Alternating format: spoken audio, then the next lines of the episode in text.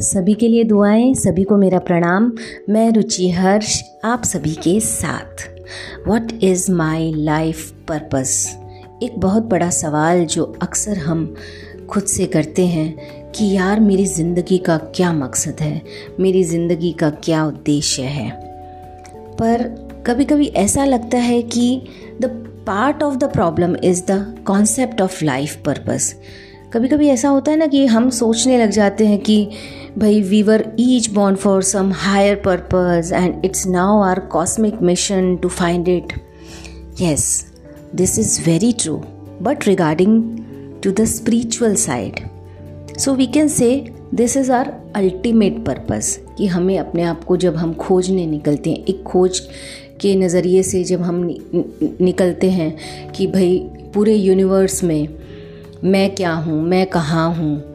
और जब मैं इस धरती से निकलूँगा तो मैं क्या होकर निकलूँगा? या उस मोमेंट पे मैं कितना फ्री होऊँगा?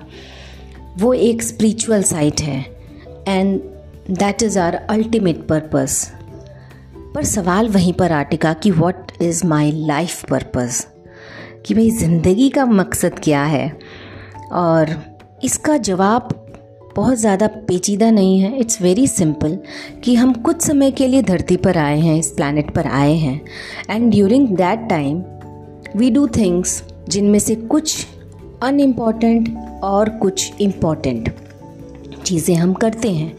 And the important things give our lives meaning and happiness so when people say what should I do with my life जबकि सवाल ये होना चाहिए कि what can I do with my time that is important और उसका जवाब शायद हम सबके पास है, या हम बड़ी आसानी से ढूंढ सकते हैं, क्योंकि पूरे दिन में 24 घंटे होते हैं और उन 24 घंटों में सिर्फ़ 14 घंटों को हमें काम पर लगाना है।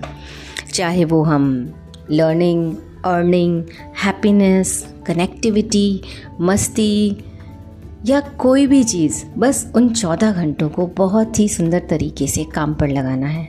एंड दैट्स लाइफ तो बहुत पेचीदा नहीं है ज़िंदगी कि हम भटक जाएँ, हम उदास हो जाएँ या फिर पजल हो जाएँ कि यार क्या हो रहा है क्यों हो रहा है? और ज़िंदगी को यूँ ही ढूँढने निकल पड़े जबकि ज़िंदगी तो पास ही है। तो कह सकते हैं कि ज़िंदगी ढूंढ रहे हैं। ज़िंदगी को ढूंढ रहे हैं, पर ज़िंदगी सामने ही है। बस हाथ पकड़ कर चलना है। बस हाथ पकड़ कर चलना है।